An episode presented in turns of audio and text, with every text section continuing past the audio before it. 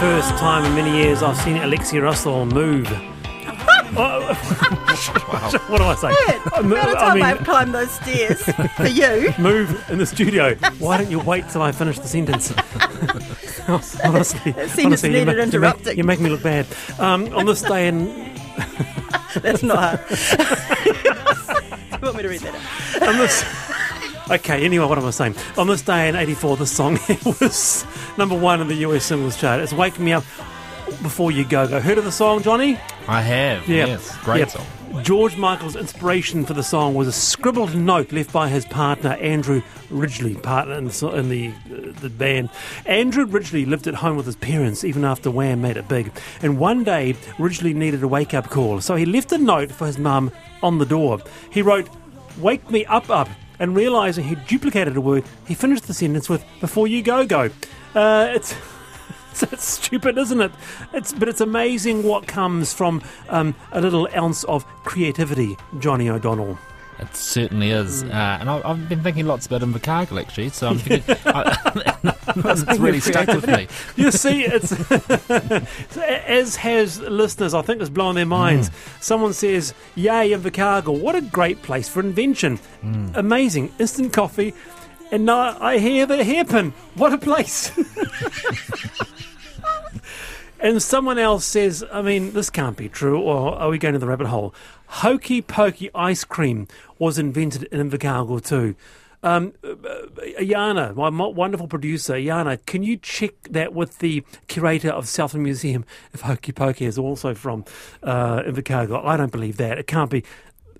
Too much richness in one little city. Invercargill can't be that good. Yeah. Um, Margaret says, needless to say, huge response on this. Wallace in the panel. National's idea and Outward Bound have the potential to differ in a key way. Boot camps are at risk of imposing discipline from outside and creating resentment unless backed up with a lot of support. Outward Bound challenges participants to challenge themselves, thereby promoting personal growth from within. But the concept of boot camps will resonate with a large part of National's core support and some victims of crime. So it will be a winner for National. um, That's and I wonder. upsetting part, isn't it? Though? Well, no, no, it's it's it's it's it's um, Margaret's view, and um, it, it will be uh, it will be. I'm sure it will resonate with, with some people. Well, I, Yeah. I, I, I mean, I agree with Margaret that it's a it's a political play and that it will play to the base. It's a boring one, um, but I think what what's upsetting about it is that actually this is the reason we're talking about these young people is because other people are now being affected by them, and that, I think that's the upsetting part. It's actually we needed to care about them a long time before this, um, and we clearly haven't, and that's uh, that's the part that All sort right. of annoys me. Someone says, I'm a female doing an engineering apprenticeship in my final year. It is hard finding men willing to teach you tricks of the trade and willing to spend time training you. But if companies could become 50 50, they could become much more productive and harmonious. And I think, uh, as a woman in trades, it would be amazing. Really appreciate your support this afternoon. Uh, your, your feedback, rather. Thank you. Uh, to this, it's Black Friday uh, coming up. You might be in for a new ironing board, an egg slicer, an asparagus steamer, maybe a cummerbund for that summer wedding. Things that you really need. Chances are the malls will be heaving. It's an American thing which has been adopted here. Black Friday has been the busiest shopping day of the year in the United States since 2005. Is it rampant consumerism? With us is Claire, uh, Claire Gray, the head of advocacy at Tear Fund. Kia ora, Claire. Hello, how are you? Good. Uh, what's your issue with uh, Black Friday?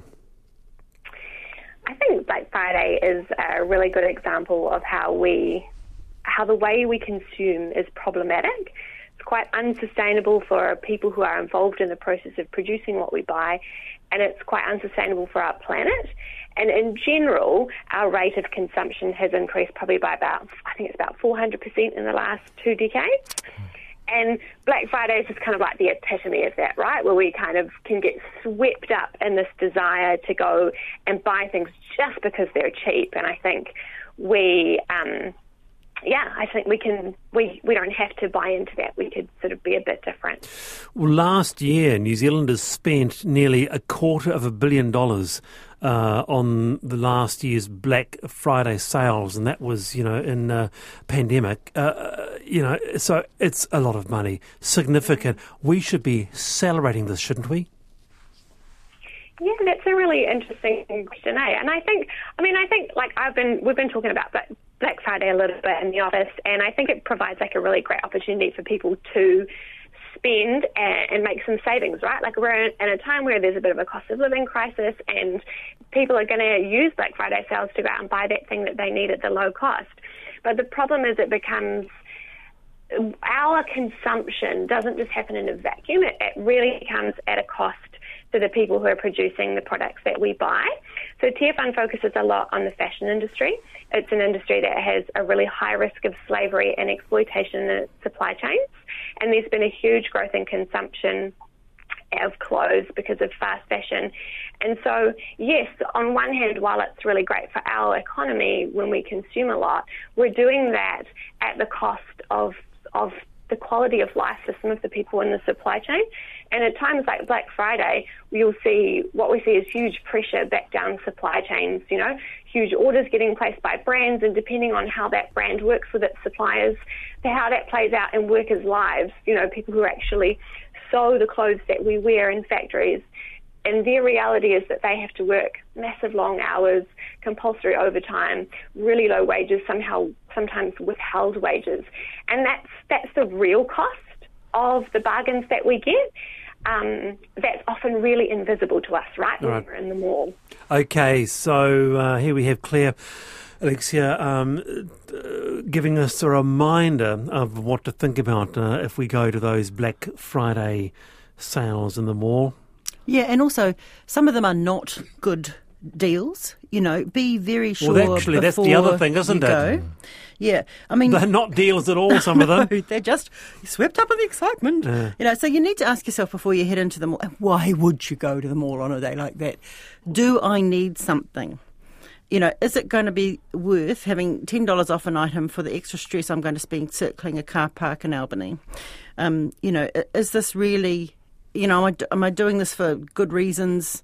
You know, obtaining that long-awaited thing I honestly really need, or you're just being sucked in by the event. You know, I, I agree with Claire that we are swamped in consumerism, and I hate. I really no, no, no. hate But, these but, days. but, but, but do you do you really? yeah, I stay well mm. away from them. You, do you do mm. well before Yep. we go to Johnny? I mean, here we have Claire, the cost of living crisis. People are hurting, they're struggling. Any way I can get a cheaper T-shirt, I will. Surely, um, this is Black Friday in a new light this year.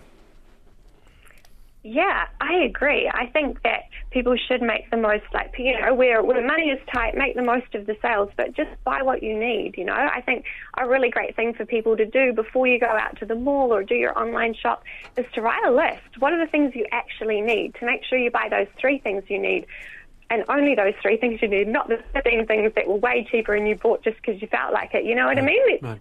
let's make the most of it, but let's limit the, the mindless consumption that can often happen. Johnny, Oh, I'm I'm with um, Alexia and Claire on this. I think it's a Black Friday is a you know a terrible example of um, imported culture that we don't need. Oh, uh, we've just had the Nelson Arts Festival, and one of the talks was from Mike Joy, and something he said's really stuck with me. You know that we're living well beyond our means, and it's like we've been in a very long party, but the party is now over. You know we are extending well beyond our planetary limits, and um, what to, what about to those retailers in Nelson, Johnny, who, as you well know, have been really doing it tough? I do know, and I actually I, I don't buy that something like Black Friday is helpful or good to the economy at all. Just because there's a spike in spend and consumerism doesn't mean it's good for the economy.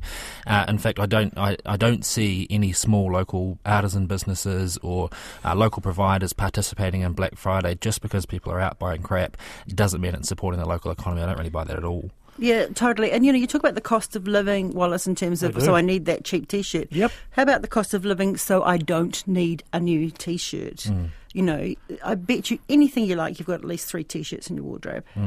and the cost of living is hurting point. people on housing and food. You know, it's not actually the, the we've got an unrealistic view of what a lot of our appliances and products actually cost. Um, if we're going to be sensible about um, in Okay. this party, then we All need right. to be realistic about Hey, stuff costs. here is an idea because we're solutions focused here on the panel. We don't sort of we don't we're not we don't just moan and whinge. Clear. how about this? Um, uh, Claire Amos, who has every now and then comes on the panel as well. Uh, uh, has given us an idea. What about this? Why don't we have a Green Friday Great idea. where we commit to only buying second hand? That's amazing. That's not a bad idea, is it? Race Black Friday with Green Friday next week. Hashtag Green Friday. Who's in? Yeah, and, and this new legislation too about getting things repaired that will change the way No. we look at appliances. That'll be that's same kind of thing. Very good indeed. Hey, Claire Head. Uh, sorry, Claire Gray. Thank you for being with us on the panel. Thanks for having me. That is Claire Gray, head of advocacy at Tear Fund. I want to. I want to hear from you this afternoon. Two one zero one. Would you support a Green Friday? Yes or no? Love to hear from you. The panel RNZ National. We have Johnny O'Donnell for the first time on the panel. Uh, he is Nelson, based from Mortal. Actually, do you live in Motueka, uh, Johnny? No, I'm in Nelson now. Nelson now, yeah, both wonderful um, towns, wonderful parts of the country, and with me here, Alexia Russell. And to this, more intense rainfall, stronger winds lie ahead in the future. That's what a report says on Wellington's changing climate prepared by NIWA. So, no huge surprises here, but these heavy rainfall events will generate slips, floods, overwhelming stormwater, wastewater systems. It'll present significant issues for local councils. Nelson went through just this type of rainfall event a few months ago. People's homes were lost to slips in Tahunanui. With us to discuss is Regional Council Chairperson Daran Ponter. Kia ora, Daran. Oh, kia ora koutou. And just on those slips first, Daran, I mean, many parts of Wellington, I can imagine, prone to slips. These projections should be seen as a clear warning for the region, right? Oh, yes, look, absolutely, and, and something that we're just going to live with from time to time and need to uh, learn how to adapt to. extreme bursts over very short durations. I mean, which were of importance for flood protection design, it could increase by up to 40%. That surface flooding, Daran, that can really cause a shock, can't it?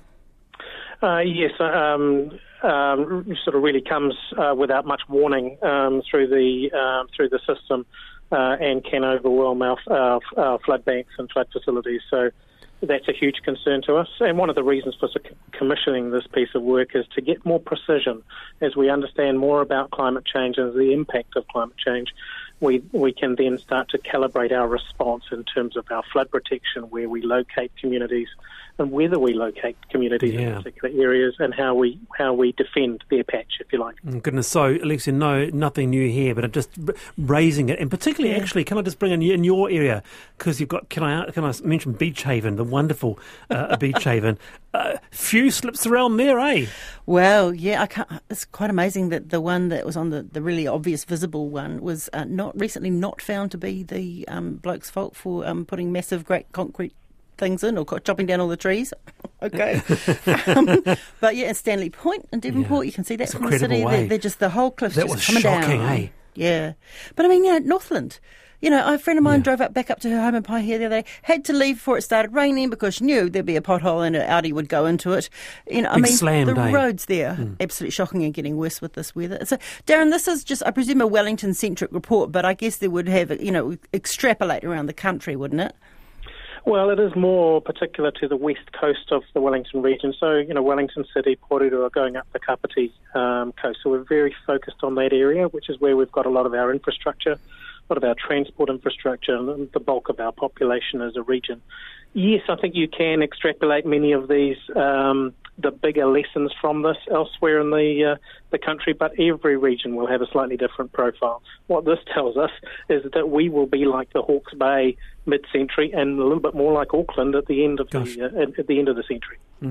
Uh, and Johnny, mentioning Nelson, uh, I, I'm, I'm guessing you would have been there on those.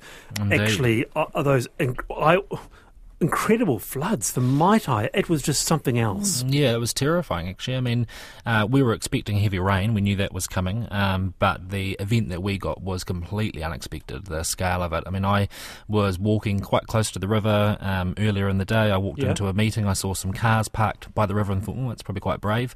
There might be a bit of surface flooding.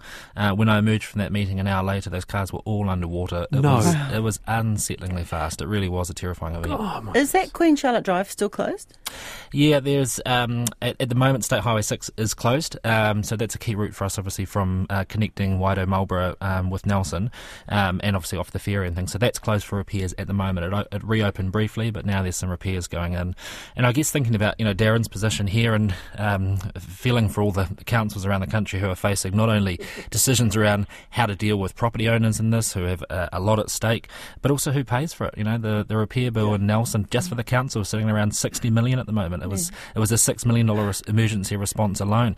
Um, you know, how can councils keep up with these events? Well, especially if those slips come down with, you know, if there are pipes underneath the roads and gas pipes and sewage yeah. pipes. yeah, we lost one of our uh, main pipes, um, and you know, that, yeah. in, in, Nelson there was um, 350 slips, I think, um, around that time. Yeah, really extraordinary. You know, there's some people Gosh. in some um, pretty tough spots um, following the floods. Yeah, homes were lost. I mean, that was really something else. Mm. But Daran, that's just a window into the future, isn't it? And uh, what a point Johnny makes in terms of uh, Nelson. They still don't know where they're going where they're going to get their sixty million dollars from. Yeah, and that is a huge conundrum for local government. You know, we've got a lot of reform coming at us um, as it is, but we've also got these very practical issues that we're going to have to uh, face down as local government with our communities, with central government, and with the private sector. Everybody's going to have to be uh, involved and be committed to finding a solution to some of these issues. Um, very, very good. So, what goals does the Regional Council have finally? Um, well, this information um, gives us more precision around things like uh, flood protection, raising the banks, giving the rivers more room to move, say in the Hutt River uh, area and in the, the 60, 70,000 uh, population in the Hutt uh, in the Hutt Valley, but also things like um, the slips that, uh, that come down from time to time above our rail lines on the Kapiti uh, on the Kapiti coast, putting in fences on those slips so that we know if they're moving from rainfall events and what have you. So a whole range of uh, activities that we can now better uh, prepare for. So one, of, one of the big issues of this, isn't it, Daran, is that if you buy a clifftop property with your millions and it then falls into the sea, is it fair to ask ratepayers to to fix that for you, to, re, to compensate you? This Good is a question. big dilemma that's being wrestled yeah. with at the moment, isn't it? Uh, it's, it, and, and and there isn't an easy answer to that. And we we first started to see this play out in Matata a number of years ago. Um, that is it, that is um, that hasn't been uh, resolved uh, at wow. all. And of course, ratepayers can't just keep on chipping away, which is why we need to be much more careful about where we place communities in the future.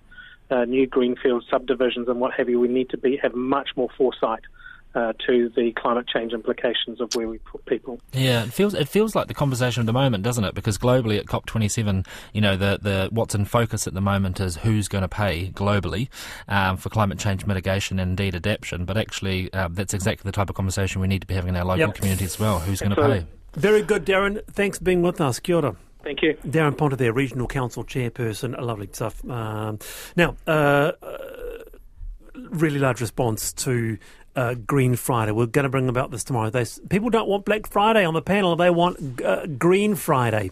Um, so this was Claire Amos's idea: bring on Green Friday, except for undergarments. All of my clothing is pre-loved. I haven't worn something in that season. It gets given to a friend or recycled to an op shop. Uh, says Jen in Nelson. Finally, so this week we talked about the town of Pegasus just out of Christchurch. Uh, the issue there captured attention because there was a street light in the middle of an intersection. People were fascinated. But I wasn't interested in that street light in that intersection. I was interested in the town itself. It started its life not long ago as a manufactured town or planned town. What's that? A manufactured town or city is one that didn't organically develop over many years, say alongside a river over decades or centuries on the coast with a port. Canberra is a famous example. In fact, it started its life as a design competition. Milton Keynes, another. So, does New Zealand have other manufactured towns? With us is Bill McKay, Senior Lecturer in Architecture and Planning at Auckland University. Kia ora, Bill. Kia ora, Wallace and panel. I am fascinated with planned towns, and I had the absolute pleasure of going to Canberra. I couldn't believe it. I felt like I was in the Truman Show, Bill. um, did you have to use a car to get everywhere? I did, but I felt when I was walking down the boulevard with its planned mm. trees, I thought yeah. I'm walking down a boulevard. It was so yeah. weird. Yeah. Um, Washington, D.C. is another example of a planned town. You get lots of capitals that are Brasilia and South America, oh. and India, yeah. Mm. Okay. They, they, just don't work very well unless you've got a big limo and a chauffeur. That's interesting. That's interesting. Canberra's a big compromise, isn't it, Bill? They couldn't decide who was going to be the capital, so they didn't build one. yeah, there's halfway between. Yeah. so, does New Zealand have any other planned or manufactured towns? Yeah, well, uh, Manukau City is actually a um, you know a second Auckland. Uh, that was all paddocks there, uh, oh. and uh, that was planned, and I don't think that's worked out too flash either. Right. Um, and believe it or not, a lot of the Hutt Valley places, Naenae, for instance. Um, designed by a immigrant architect, it's Plischke, and the first pedestrian plaza in New Zealand was there, outdoor plaza, Hillary Square, and um, that was actually modelled on St Mark's Square in Venice. You're kidding? Italy. Wow. No. Uh, you can't tell the you can't tell the similarities. Uh, um, if, if, you if you blur your eyes and squint, you can yeah. kind of see it, but um, no, you wouldn't know it, would you? But we're getting a new one, aren't we, Bill? A Sleepyhead still going ahead with theirs. Oh, that's right. That's right. And there's, there's, there's still quite a few going. But that's not a that's not a manufactured town, eh? That's a company town. Yes, exactly right. Yeah.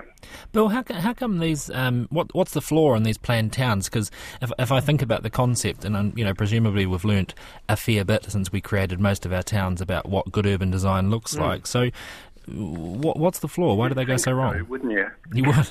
You'd think so. But um, I think it's because cities are such complicated beasts. Yeah. Um, that um, it's a bit like CGI in the movies. Um, you get this kind of sameness and homogeneity. You, right. You're often impressed by how it's done, but you kind of go, there's something unnatural here. Mm. There's no beautiful mistakes. Yeah, what a good way of describing um, it. Um, the, the Truman Show, um, the town that's set in, is actually another manufactured community. Um, no way. Uh, even, yep. And um, I've forgotten the name. Oh, Seaside. Um, and um, even Disney have built one called Celebration, which is kind of very much a kind of, oh, I found myself back in the 1950s. Sound, sounds a bit Mickey Mouse. Yep. Good on you, Lexia. Yeah, hey, this is uh, it's very extraordinary because I, I, like that term, beautiful mistakes, because mm. I love thinking about cities. What uh, what a city makes for me, Bill, is that idea of going around the corner and seeing something idiosyncratic or a bit quirky. Yeah. It might not work, and I just found myself walking through Canberra, going, "It's all very functional." But there was something soulless about it, yeah. even though there were bars and cafes. Yeah, yeah, and um, um, one of one of the things that I'm starting to think about a lot more is what we call designing disorder. Um, so you design to um, allow um, oh. disorder to happen and people to come up with new ideas and new ways of doing things. So very interesting. Someone says here Twizel was a planned Sue, says uh, oh, Sue. Yeah. yeah. Is that right? Yeah. Hydrotown, I think it was. So Hydrotown, yeah. Yeah. Uh, Hawera as well as a planned town. Uh, lots of walkways and cycleways in Canberra these days. These days, it's a great place to visit. So I'm not sort of knocking these planned towns, Bill, yeah. because they can they can develop over time, right? Yeah, and we've got way more of them in New Zealand than we think. You know, from the first Labor government and their public works after the Second World War. All right. Very good, Bill. Kia. Thanks for that. That's Bill McKay there, Senior Lecturer in Architecture and Planning. But there's nothing fake about Nelson, is there, Johnny? It's the jewel in the crown of Aotearoa. Well, we always think about it's the centre, and we always think about you know it's a very compact town. And I remember talking to our new, our fantastic new deputy mayor Rohan O'Neill Stevens. He said it's a planner's dream. I was thinking about that while we were talking. Good on you, Johnny. Hey, lovely to have you on the panel. We'll invite you back. Excellent, Beautiful great stuff. to be here. yeah. Thanks, Wallace. Alexi Russell, Kia ora, you too, perhaps. Uh, uh, I'm Wallace Chapman. Yeah, yeah. Strain Don't- yourself. Don't, don't worry. Wallace Chapman back tomorrow. Power Battle Friday. Checkpoint next.